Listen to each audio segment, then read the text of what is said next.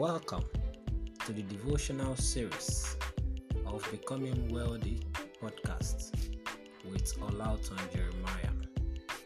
Today's topic is lights.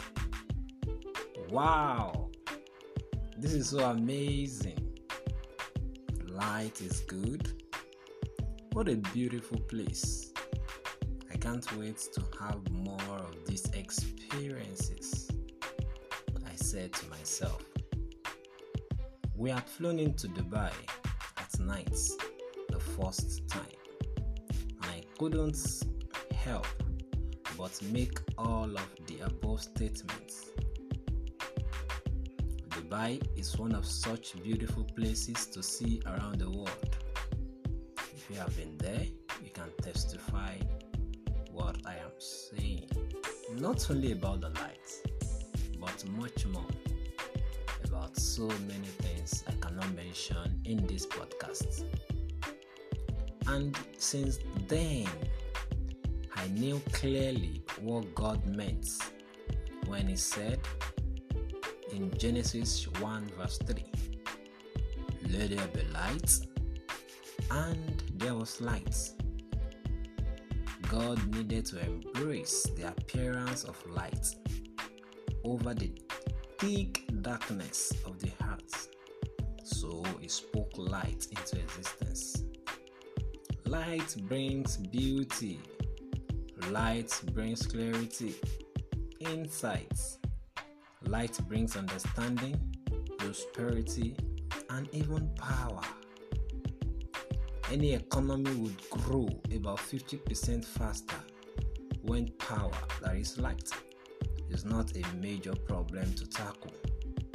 It's not just like a movie set without the light man or a studio photo session without light. It will mean nothing special to their customer. You may not appreciate the beauty of light if there was no darkness. Yet, you can't settle for darkness in order to experience light. You will not even be effective. Dear friends, To become wealthy, you need light, that is understanding, to shine on you. You need to understand that God's delights is in your prosperity. He's much more interested in you becoming prosperous, highly prosperous. Not just to give you enough money to live life, but to give you an all round success. It is the blessing of the Lord that makes us rich without having to nurse sickness alongside. The blessing of the Lord is pure. The blessing of the Lord is rich. You will no longer suffer afflictions like the woman with the issue of blood. She had money but couldn't cure herself until she allowed Jesus a chance in her life. I want you to take this quote, take this quote with you. Not appreciate the beauty of light if there was no darkness. Yet you can't settle for darkness in order to experience lights. Now, this is an affirmation, and I want you to say it after me. I speak light into my life today.